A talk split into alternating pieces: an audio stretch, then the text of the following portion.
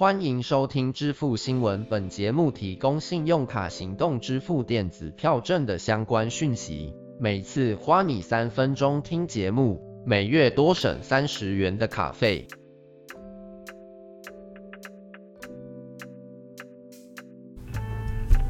十趴的回馈哦，其实相当的多。这期呢，我们就来统整一下，就是二零二一年一月开始到六月三十号有哪些。场域啊，还有哪些银行有提供十帕以上的回馈？十帕以上回馈其实算相当多。不过我们在这边呢，不会特别提到，比如说，诶，买电影票就有基本的一些，比如说六六折啊，或者是加油刷哪一张卡就直接降，就是一块以上。那这个都不在我们十帕讨论的范围内。之后我们会专门出一集来讲这些特定的场域的回馈啊。好，我们先从便利商店开始。Seven Eleven 呢，使用橘子支付，如果是两百元以上单笔的话，是二十趴的回馈，二十趴的是零用金哦。好，全家的部分呢，有这个星光银行环宇现金回馈卡，如果绑在发米配里面，就是十趴，单月上限呢是一百元。不过这个很特别，你可以缴代收，比如说你最近有的电信费。账单缴交的回馈都被拉到三趴以下了，所以这时候就可以试用一下这个，到全家缴费的时候绑定发米配缴费啊。那如果是四家超商，当然 JCB 的悠游卡自动加值，就是每个月初一号要抢的这个十趴，还有我们在上期节目讲的星光银行的星光三月联名卡自动加值也是十趴，不过这要特别注意是要每个月都登录。好，餐厅的部分呢？一般的餐厅消费，永丰银行的三井联名卡，平日的时段呢也是十趴，这个是需要登录的。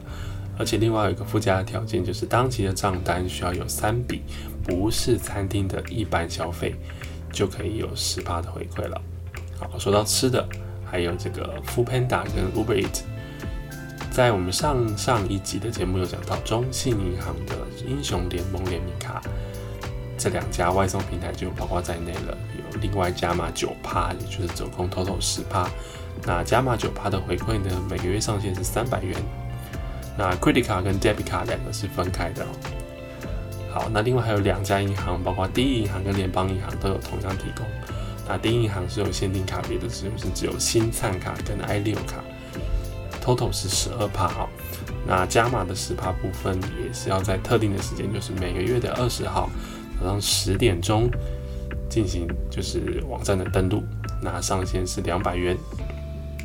联邦银行的十趴呢是需要消费，然后入账以后再做登录，那这个稍微麻烦一点。每个月上限呢也只有一百元，那这个折抵的一百元必须在下一期就用掉，所以它就会折抵下个月份的一般消费，没有扣掉的部分呢就直接归零了，这个是比较啰嗦的。好电动车租赁的部分呢，WeMo 啊、GoShare 跟 iRent 也有做加码的回馈，那包括英雄联盟卡也有算，包括联邦，就是我们刚刚特别提到的，这都是算在一起的，就是折抵的部分要特别注意。不过 GoShare 呢，有个地方啊，就是第一银行的绿火卡有提供不需要登录的十趴回馈。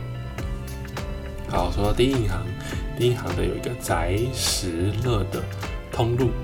每个月也是有十趴的刷卡金回馈哦，那这个是只有九百份，而且需要登录。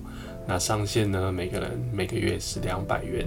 那有哪些平台呢？包括刚刚提到的美食外送的两间，电玩的 Steam 啊，还有任天堂。